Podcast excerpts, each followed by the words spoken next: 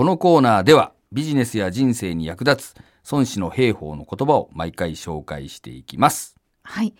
えー今日は伺いたいのがあの、はい政権の支持率急落していますけれども、理由の一つがやっぱりコロナ対策への不満や不安ですよね。うんうんなんとなくこう打つ手が後手後手でうまくいってないように感じている人が多いはい、なというふうに思うんですがはい、はい。そんな時こそ知っておきたい考えるヒントにしたい孫子の言葉というのはあるんでしょうか、んんなるほど。あります。さすがです。はい。孫子にですね、はい、こういう言葉がありまして、はい、これを計りて特質の形を知り、これを起こして同性の利を知り、これを表して市政の地を知り、これに触れて猶予不足のところを知る。という教えどうですか？そうですね。わからないですね。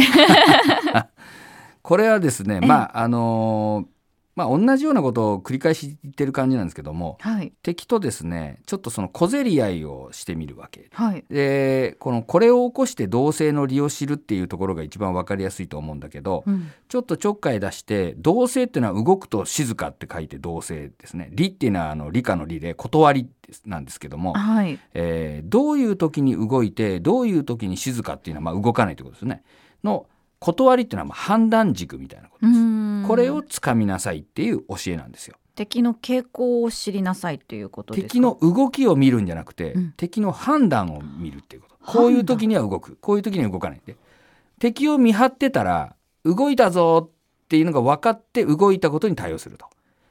動かなかったぞっていうのが分かってから動かなかったことに対して対応すると、まさに後手後手になりますよね。ええだけど、相手がこういう時にはこう動くんだと、こう判断するっていう断り、判断軸が分かれば、うん。あこうなったからあいつらきっとこうするぜっていうのが先に分かって先手が打てるっていうことですね。なるほど。そういう教えになります。そっか。じゃあその判断するのデータを知るためにこういろいろ触れて小競り合いって先ほどおっしゃいましたけれども、うんそういうのをやってみなさいっていうこと。そうです。それでその傾向値とかうんを掴んでおくみたいなことですね。まあデータの分析で言うと。はい。こういう時にはこうなるとか相関関係とか因果関係とかをデータから読み取るみたいなことになります。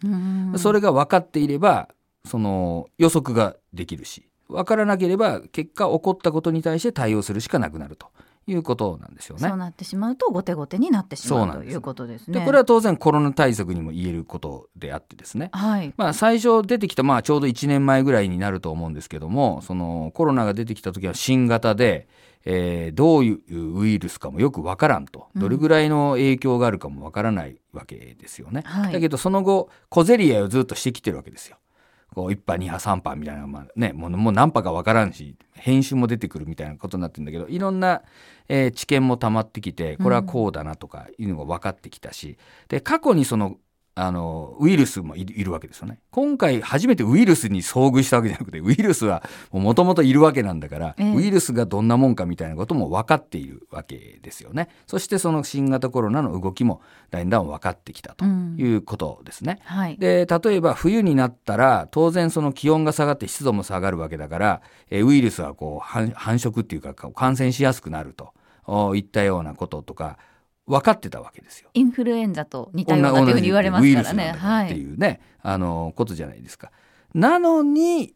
なんかこう冬になって慌てたようになってるからやはりまあ一般の国民というかあのおいおいと後手に回ってる感じがありますよね。ええそう分かってたんじゃないのみたいなことが結構あるっていうね、う。えーそんな気がしますけどもね。そうですね。あとここから先にはぜひ政府にこのデータをねしっかり分析してもらって、まあ分析してるとは思うんだけどね、はい。どうなんでしそれょうかね。を元にしてねいろいろうん。とその先手先手を打っていってほしいなと思うんですが、うん。まああのコロナ対策はそういうふうな形だとしてそのビジネスに関してはいかがでしょうか？まあこれもあのまさに同じようなことでね。うん。やっぱり小競り合いっていうのはちょっとあれなんだけど、えーやっぱりそのお客様にそのテストマーケティングするみたいなことがありますよね。はい。まあ、そういう実際に当ててみてどうするか、まあ、ベンチャーなんかはまさにその、えー早くこう立ち上げてうん。で市場に物を出しながら変えていくと、まあ、IT 系のベンチャーなんかはまさにそんな感じでやっぱりあの世の中に、えーリリースしてですねでお客さんの反応を見ながらもう随時改善していくみたいなことをやりますよね。はいまあ、そういうあの姿勢が必要で、まあ、そういう中でお客さんはこう判断するんだなとかえこうやってやったら競合はこう動いてくるなみたいな判断軸が分かると今度は逆にそのお客様とか競合の動きを、えー予測して、えー先手を打つことができるようになるということですよね。なるほど、はい、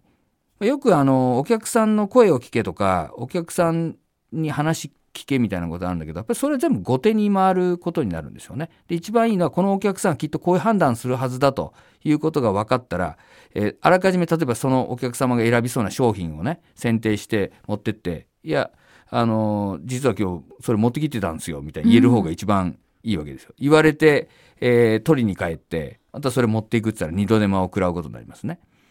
だから常に先手を打つためにはお客様の声を聞くんじゃなくてお客様の判断軸をつかんであらかじめお客様がどういうことを言うかを予測するようになるっていうことになります。なるほど。私もよくお洋服屋さんとかはい。行くときに、あの接客してくれてる店員さんが、うんうん。私がこれの色違いありますかって言って聞いたら、うん。それだけ持ってくる方とあなんか好み聞いてこっちも好きだと思ってうん持ってきたんですうんっていう方とうん2人なんか2パターンに分かれるんですけど、はいはい確かにあの好みを聞いてこっちも好きだと思ってって持ってこられたら、うんうん。ついそれもあよく私の好み分かりますねみたいな気持ちになっうん。うんうんうんてうっかり買っちゃうなんて時もあるんですけど、うんうんそれは私は先手を打たれてるってそうそう判ことですよね。断軸を読まれて 読まれて、はい、先回りされてると。されてると。でやっぱり先回りしてくれてたら話も早いわけでね、ええ。いいわけじゃないですか。でいちいち言わないとできないやつっていうのはね、うんうん役に立たない御用聞きみたいになりますよね。ああなるほど、そっか。先手先手を打たなくちゃいけなはいいということで、そうですね。確かに後手に回ってると感じたらぜひこの言葉を皆さんに思い出していただけたらと思います。はい